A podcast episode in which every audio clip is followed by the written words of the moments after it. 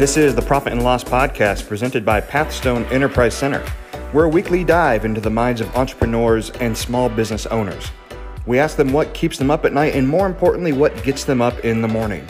Join us every episode for conversations with real business owners as they share their successes, failures, and lessons learned. You want to talk about the news? I mean, why not? Yeah, nothing more exciting to talk about.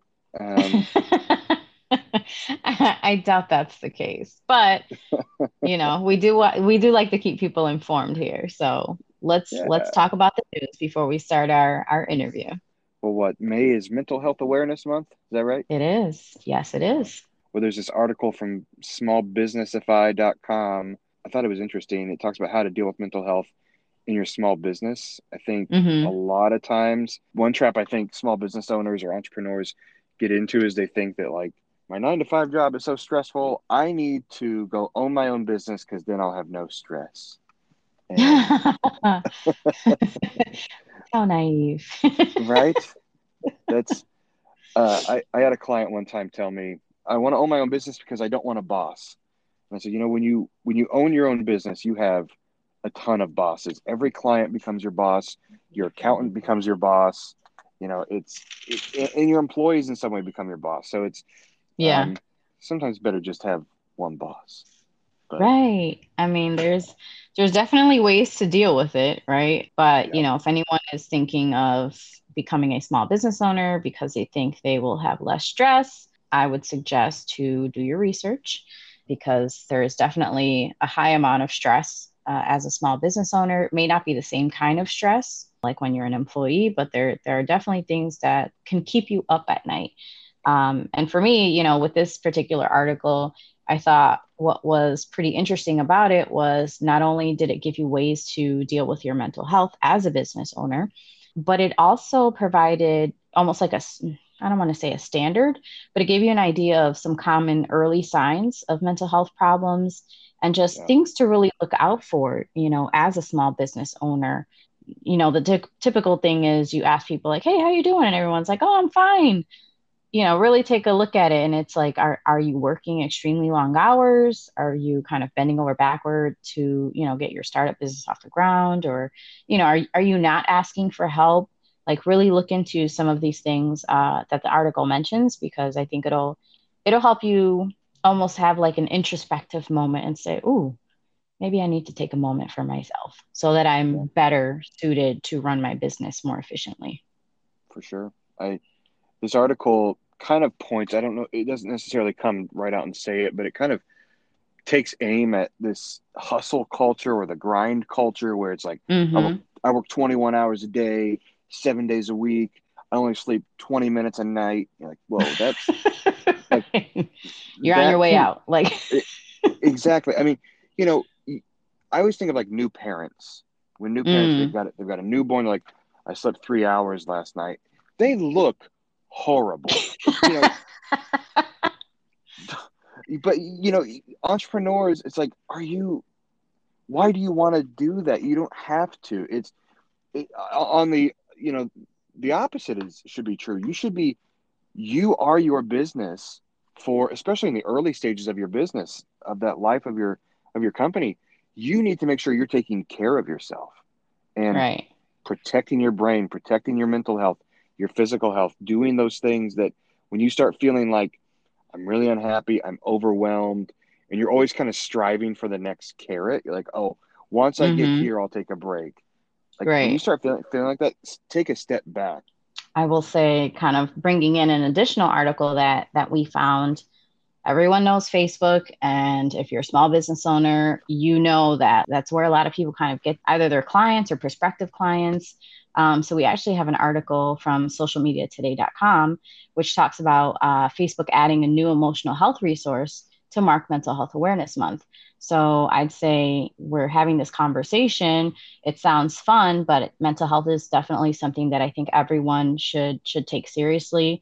Some people that you think they're happy and they have a lot going on. So hopefully we can kind of do away with the stigma and, you know, really get people the resources that we need. And sometimes you don't think you need them, but once you actually take advantage of those resources, you realize how much better your life is moving forward. And like, who doesn't want to make their life better?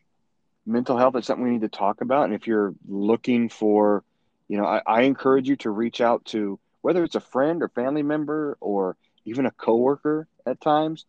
But if it has to be a licensed mental health professional, do that too. I've done it. I've gone to therapy. I went to therapy for, you know, pretty religiously for almost a year. And it really does help, because those counselors, those therapists, those psychologists and psychiatrists are trained to help you through these things. We think that if we are running our own business, that there's a level of control we have and that we can make everything bend to our will. But you got to remember that life finds a way and life gets in the way. Life still happens even when you're controlling everything you can.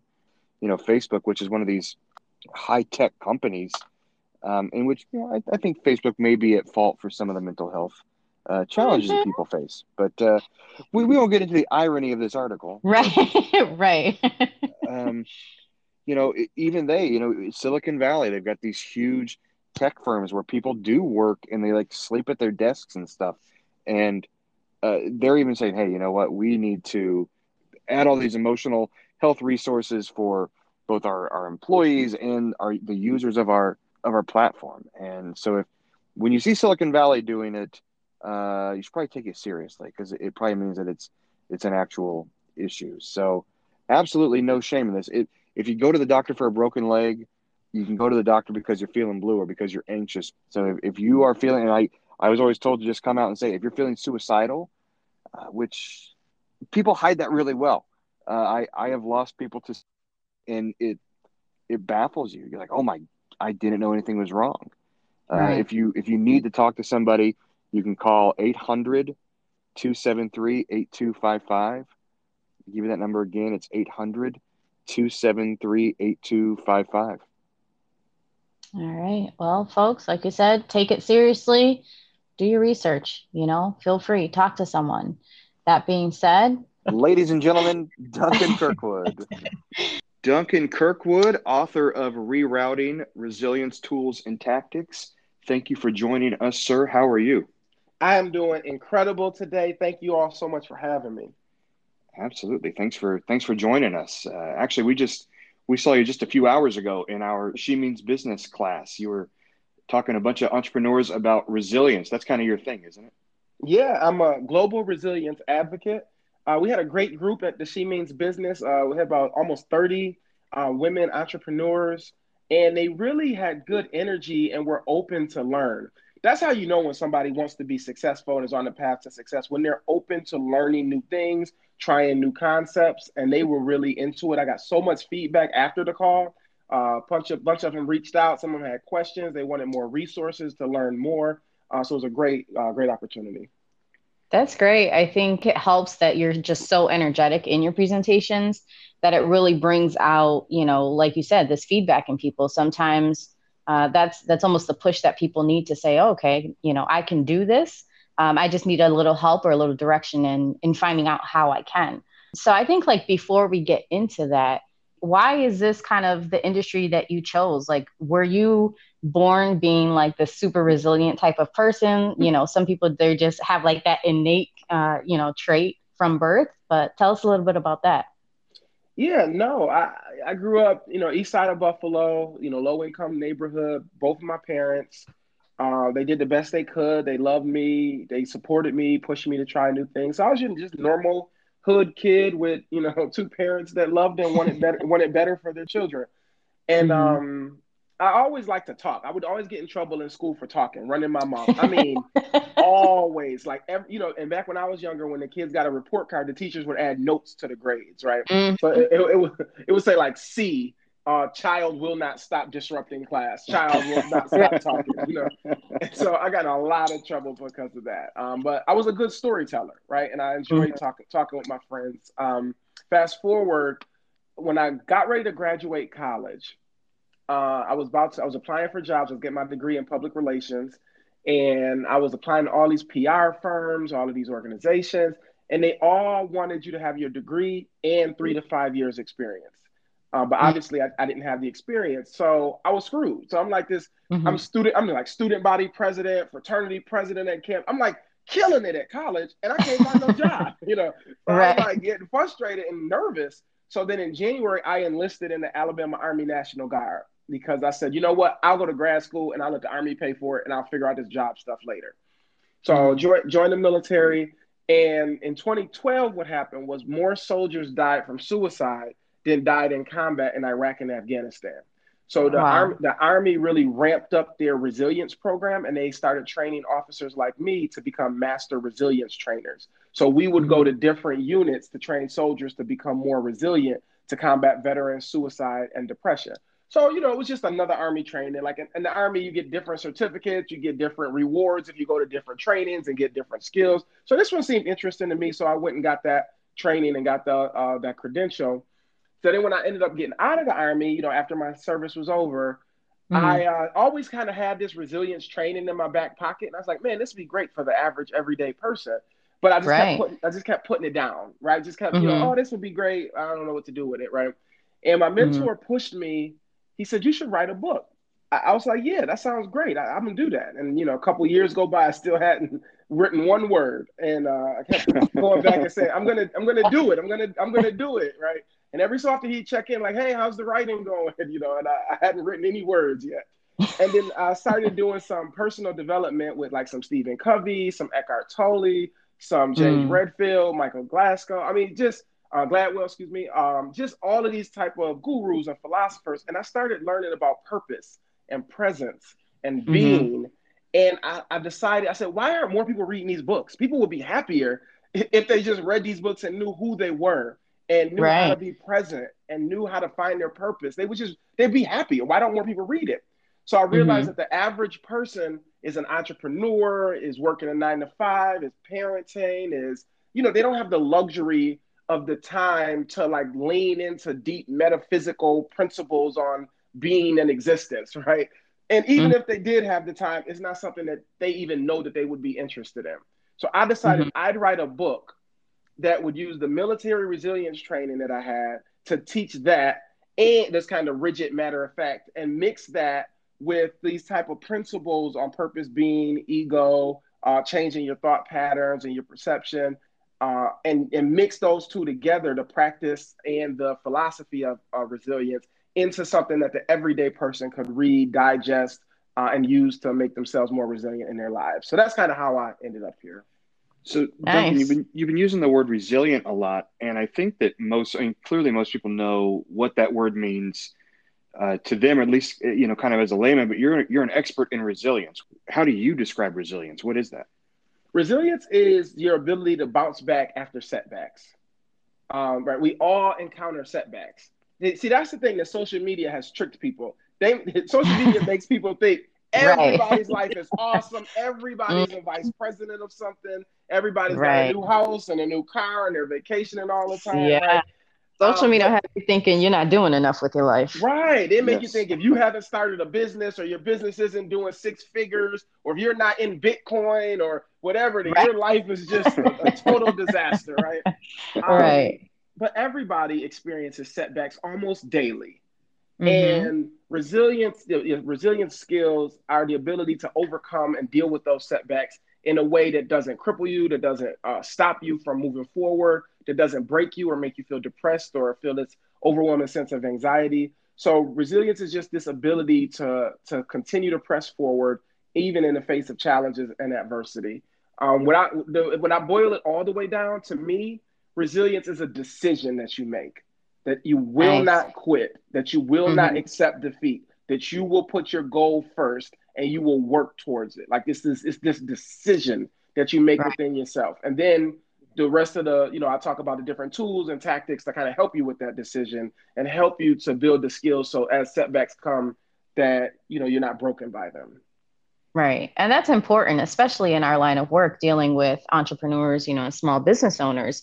Like you said, this is something that they face every single day, whether it's, you know, gaining a large contract or just dealing with a customer that can possibly be having a bad day and you know, maybe service didn't go as planned. You need to kind of keep that in mind when you're dealing with people. I kind of want to go back to something that you mentioned in class yesterday. You kind of gave a story about almost something that would have been a setback for you, but actually ended up turning out to be even more than you expected with, you know, some of the books that you've been selling.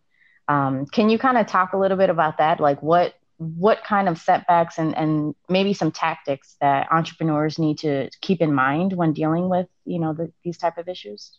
Yeah. So I guess I'll start with the story. So first, I've got lots of stories. I've had a ton of setbacks in life. You know, I when I was in college, I was a freshman. I wanted to join this fraternity. And I was just doing the minimum, you know, so I had like a 2.4 GPA. And then this guy in this fraternity said, "What's your GPA?" I said, 2.4. He said, "Get it to a 3.0 and then come back and talk to me." Then he walked away. But that pushed me over the next year to really lean into working hard in college and getting good grades. And yeah, I ended up joining a fraternity, but I never stopped working hard in college and getting good grades. So that setback of not getting picked the first time actually helped propel me to unbelievable opportunities and ultimately becoming the student body president. But if I had not had that setback, if I would have been accepted at first, mediocrity, it would have said mediocriity is okay here. It would have said average is good enough. Right. I had, you know, a ton. I changed my major, had to graduate in 5 years, not 4 years. But I go on and on. But the story I told in class was a recent one. And I got some books. A local community leader purchased 200 copies of my book and wanted to donate them to a local high school. So I reached out to one of the local high schools and one of Buffalo Public Schools. And I said, talked to the principal, said, "Hey, I would like to donate these books." They said, "Oh, that would be amazing. We'd love to. This would be great for our students." Principal goes to the central office and says, "Hey, we're going to do this press conference. We're getting these books donated. This is awesome." Central office says, "With that guy, with me, Duncan? No, we don't want them. We don't want the books. We don't want nothing to do with them," right? Because, you know, in my one of my hats I wear is like a parent advocate. So I push hard for parents to have a voice and the community members to have a voice in how we shape our education system and try to push it to be the best it can be. So it's like kind of like a one-sided anger situation, right? Like they have an issue with me, but I actually want to see them succeed because then our children succeed. But anyway, so, you know, the old me would have got on social media. I would have had my own press conference and blasted the district and they don't do what's best for kids and da-da-da-da. You know, I just would have did this whole thing. But, you know, that wouldn't have helped anybody. And because I didn't do that and create all this negative energy around this book donation, I was able to talk to the mayor and he was excited to have the books donated to the mayor's summer youth program. So low-income children will still get access to these books and resilience skills and training, but I didn't have to deal with all this other bureaucracy, right? But because the mayor, you know, is saying, "Hey, we want these books. This is going to be great. We did this press conference." He's like, "This is going to help our kids." I was able to use that video and secure a major contract with McDonald's restaurant owner operators in Pennsylvania and West Virginia. So I'm partnering with McDonald's in 2 other states, and they have purchased almost 1,000 copies of my book. And I'm going to be doing citywide resilience trainings in Erie, Johnstown, Pittsburgh, and Wheeling, West Virginia. Wow. And so because I didn't let the setback rock me, because I didn't let the setback create negative energy, all of these great other opportunities came about. And that's really what I want business owners to know is just because a customer comes in and they've got negative energy, or just because you, for whatever reason, made a mistake, or somebody just doesn't want to support you, or whatever, not allowing that negative energy to be created and just moving forward in love and light and positivity will actually open up bigger and better doors for you. But if you get sucked into the negativity and you get sucked into other people's issues, then you will miss out on all these other great opportunities that you didn't even know existed. Yeah, no, that's beautiful. Obviously, congratulations. That's a huge deal. And I wanted you to kind of talk about that right now, which is why I brought it up, because when you mentioned it yesterday, I figured, you know, all of these entrepreneurs in the class, like they needed to hear that, right? They're in some way or form, you know, they may be having the same type of issue and they may not necessarily be going about it the same way you did. And obviously you benefited from your training, right? Knowing how to take something that could possibly be negative and turning that around tenfold. So with that being said, folks, we're just going to go to a quick commercial break, and we'll be back in a second with Duncan Kirkwood.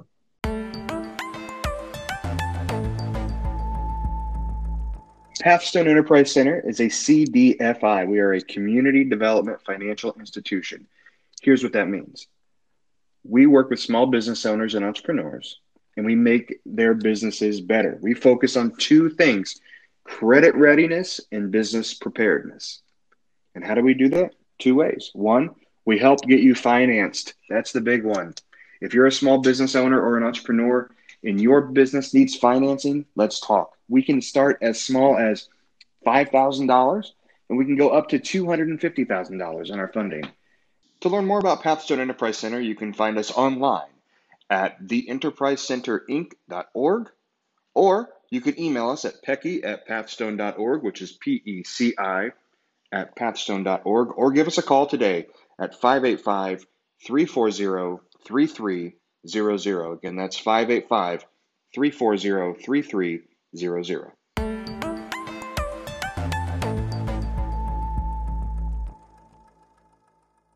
All right, we're back with Duncan Kirkwood, global resilience advocate and author of the book Rerouting: Resilience Tools and Tactics.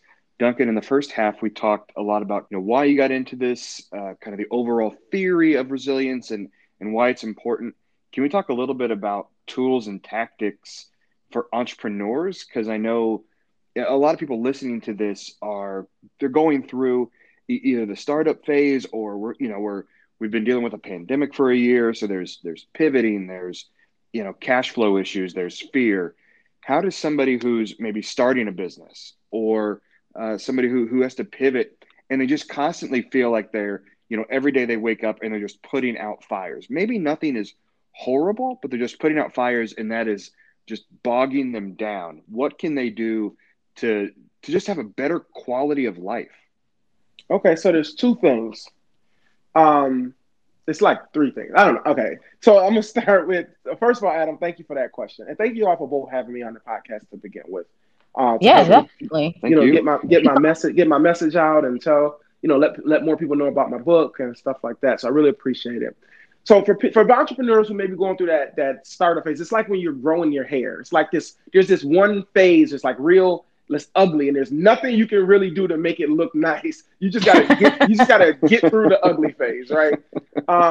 And so it can be really challenging. So I tell people the first thing is be the smart version of yourself, and don't let the weak version of yourself win. What I mean by that is set the goal for your week, right? So on Monday, write your list of what you got to accomplish and set your big goal. What is the big one or two things that need to be accomplished this week, right? Now, when you're planning and you're writing those goals out, you're the smart version of yourself.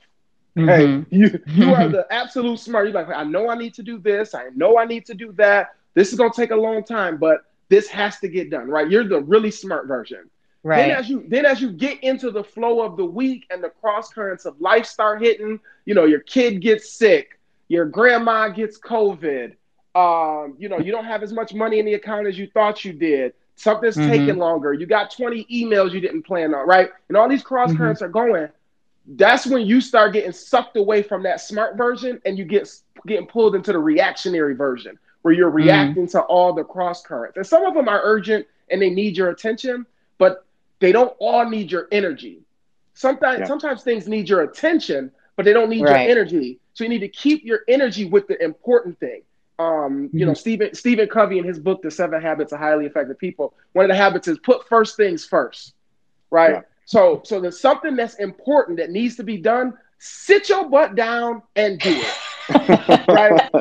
And it's the hardest thing, because I know this is gonna take 2.5 hours, and you're looking at your calendar like, I don't got 2.5 hours right here. Maybe I'll do it this evening. But know when this evening comes, the kids get going. You got to get dinner going. It's like all this stuff. Before you know it, you're like, okay, I'll do it tomorrow. And before you look up and it's Friday and you have not made the progress, right? So when you know that you have something important to do as it relates to your startup, something big. You got to open your account, or you got to get your EIN number, or whatever thing you need to finish this business plan. And in addition to all the cross currents, you're dealing with self-doubt. Am I good enough? Am I strong enough writer to write this? Is it going to be successful? So that doubt is also keeping you from, you know, really leaning in, right? I would suggest people going through that, read The War of Art by Stephen Pressfield. It's a really, really good book to help if you're in that type of space. But I say just sit your butt down and do it. So instead of, because what I used to do is I would do the little things first, get them out the way, and then try to get to the big things. But what I learned is the little things never stop coming. There's like a never-ending list of little things that need to be done.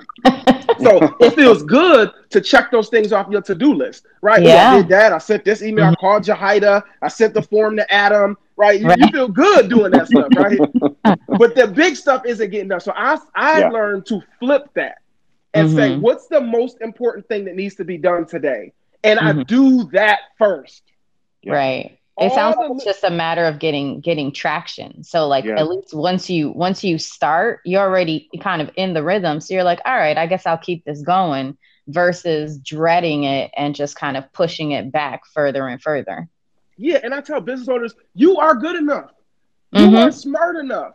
You don't have to be perfect to try. A lot of the stuff in business, you don't like, I don't know how to do all these IRS forms. I don't know how to apply for this grant. I don't know if I can get this loan, or is it a good loan, or is it really like people just, they just get caught in the I'm not sure phase, or the I don't know if I'm good enough or smart enough. And I've been there too. Listen, as resilient, you know, I got my air quotes up, as resilient as I am, I have moments too where I'm like, man, I don't know if this proposal was good enough to send to this school or this college, right?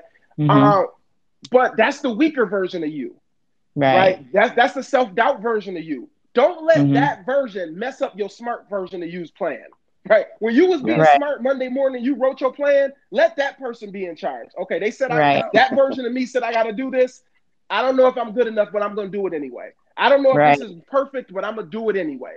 And that is the energy. And once you do that like 20 times, you start to build like a rhythm of like just doing what you needs to be done, putting stuff out there. You apply for 20 grants. You might only get two callbacks, but you're not even thinking about them other 18. You ain't get them. Okay, cool. You got two callbacks. Let me prepare for my meetings. I'm excited.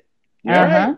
You know, and so, and I think back to like when I got ready to leave college, if any one of them 50 jobs I applied for said yes and hired me, any one of them, I would not be on this track right now. I wouldn't have joined the military. I wouldn't have been as successful. I wouldn't be working for myself. I wouldn't be a consultant. I wouldn't be back in Buffalo. I wouldn't have married my wife. Like so many things happened because all of them said no. So many blessings. Right. Yeah. Right. So just don't get sucked in and give your energy to the negative and the no. Just keep grinding and keep pushing with the expectation that a yes is coming. There's a yes coming.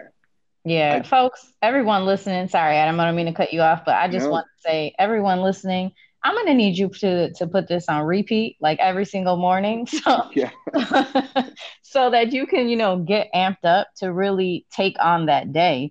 It's just a matter of starting. You just got to start, put that self-doubt to the back burner. I think you're totally right, Jahaira. And Duncan, this is so important. Everybody wants to level up, right? Everybody wants to improve themselves. And there are people out there who are cool with coasting and just, and that's cool. It's, you know, no, it's not. But it's you know, to each their own. But for the people who, if you're listening to this podcast, you're always trying to improve yourself. I think that's our audience.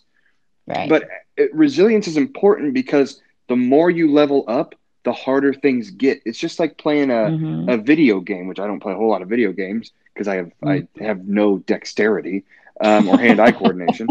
But when you level up, the levels don't get easier. They get harder and harder as you go, but you're building these skills. And it is hard. I mean, I remember starting my first business and I was like, oh God, the hardest thing is opening this bank account or, you know, sitting down and writing the business plan. And now I run operations for Pecky in New York, and I've got my own business on the side. It's like the easiest part of this stuff is opening the bank account. Now it's like every time you go up a level in your life or in what you're doing, it just gets harder and harder, and there's more expectation, more responsibility. And to be able to be resilient and push back against the stress of that and the fear of, you know, total collapse and failure and golly, this is really hard work. It's so important because you keep, if you're resilient, you just keep going. And so this is totally a necessary lesson for people. Yeah, for sure. And I know like in those tough times, that's where you grow, right? Like if you look back a year from now, you know, you can see like, oh, wow, like, you know, I was able to open up that bank account. I was able to write the business plan. Like now I'm in a different stage with new challenges. But again, those new challenges are going to help you grow even further so you can get to the other new challenges. Yep. And can I say one more thing before we close out? Of course. Sure. Okay, listen, business owners. Going through the challenges and the struggles of doing stuff and learning new stuff, that's your next stream of income. Mm-hmm. I can't tell you how many times I have had to fight to learn how to do something. Like when I ran for office, which I lost twice, right? Mm-hmm. When I ran for office, I had to learn how to cut and edit videos. So I could be always having really powerful videos on social media. And it took hours and hours to learn how to do that. Well, now people pay me to cut their videos, $300-$400 a pop. It take me 15 minutes. Yeah. Right. The stuff that you got to grow through and learn. I wrote a book, right? I self-published a book. Yep. And because I self-published it by myself, I had to learn how to format it, learn how to get it on KDP, learn how to get copies, learn how to get it edited. Oh, the whole process, right? Because I went through the whole process, now I get paid to teach other people. They pay me thousands of dollars to help them go through the same process. So like going through processes, like Jahaira said, helps you grow. Adam, I love your example of a video game because I am a gamer. Okay, I'm a headset wearing gamer, trash talking gamer. Okay, I don't need nobody looking up my PlayStation ID. Okay, but I am a gamer. Okay, completely picture that. Yes, but if you think of a game, is another piece I just want to add to what you said, Adam. Not only do the levels get harder, but to get to the next level, you have to master the level you're at. There's a challenge that there's a boss at the end of every level. You have to master the level you're at before you can go up to the next level. So as business owners, you wonder why these other businesses are having more success or why they're on TV or why more people are talking about them. Don't worry about that. Worry about where you are, mastering the level that you're at, master building relationships, master selling your products online, master networking, right? Master the level you're at, and then you will be elevated to the next level. And that's just something we all can do, and you're doing constantly because we're always learning, we're always growing. But I just want you all to know you can do it. There is doubt. I'm telling y'all, as confident as I sound and as resilient and as I am, I experience doubt just like everybody else, right? I have these self-doubt moments. Like I just sent a proposal to this school for $50,000 to do a year-long program. And I before I sent it, I had like 5 people check it over. I got all this nervousness, like, okay, I don't know. Is this too much? I'm asking for too much. Is this, you know, what are they going to say? And and at the end of the day, I just said, I just got to press send, right? I've done the work. I just got to press send, right?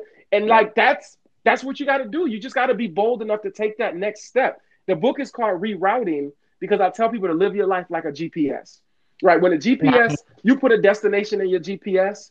It doesn't make it. If there's a roadblock, there's traffic. If you make a wrong turn, the GPS just says rerouting. It doesn't break down. It don't start crying. It don't call mom. It don't get on social media. It just says rerouting. And here's the other piece about the GPS. It only gives you the next turn. It doesn't say go in 300 feet, turn left, in 2 miles, go right, then make a U-turn after 60 miles, then get off on I-58, right? It just gives you the next step. So in your life, entrepreneurs, business owners, be bold enough to just take the next step, and then your view will change, and you can see what the next step after that is, and after that. So just be bold enough to take that step. God, that is so important, man. That is just, I think a lot of us get worried about, and we talk about this in She Means Business. We just had a study table and we talked about it where they're like, well, I know that if I do this, then I have to do this, and this. And that can be overwhelming. Like, oh my gosh, there's so much I have to do. And if you just take the next step, and you're always just focused on the next step. Don't worry about, 10 miles down the road, take the next one. So so I hope people listen to this in the morning, because I have a ton of energy now. I'm like, I'm pumped. I'm ready, man. So ready to take on the day, the week, the month, the year. Yes. Let's go change the world, man. Right. Duncan, if people want to find you, where can they find you? They can just go to my website, DuncanKirkwood.com. My phone number, email, all my info's on there. They can follow me on social. All my social networks are just at Duncan Kirkwood. My TikTok is Duncan Kirkwood Speaks. But yeah, connect with me. I love to work with any organizations, any businesses. Whenever I can provide training on resilience, overcoming setbacks, overcoming thinking traps, discovering who you are, finding your purpose. I would love to work with anyone. And I also do consulting. So if anybody needs community engagement, I do media strategy, community engagement. I will put butts in the seats. I bring the media. I bring the party. I'll write the speeches for you. Everything. Yes. So that Duncan, you do a lot of work for us, a lot of work with us, and I don't want to speak for Yahaira, but I know that I personally recommend you. I recommended you to somebody last night after I got off an event with virtually nobody showed up, and I said, "Here's a name and a number." So, Duncan, thank you so much. The book is Rerouting: Resilience Tools and Tactics. The man is Duncan Kirkwood. Duncan, thank you so much, sir. No problem. Thank you both. Y'all have a great day.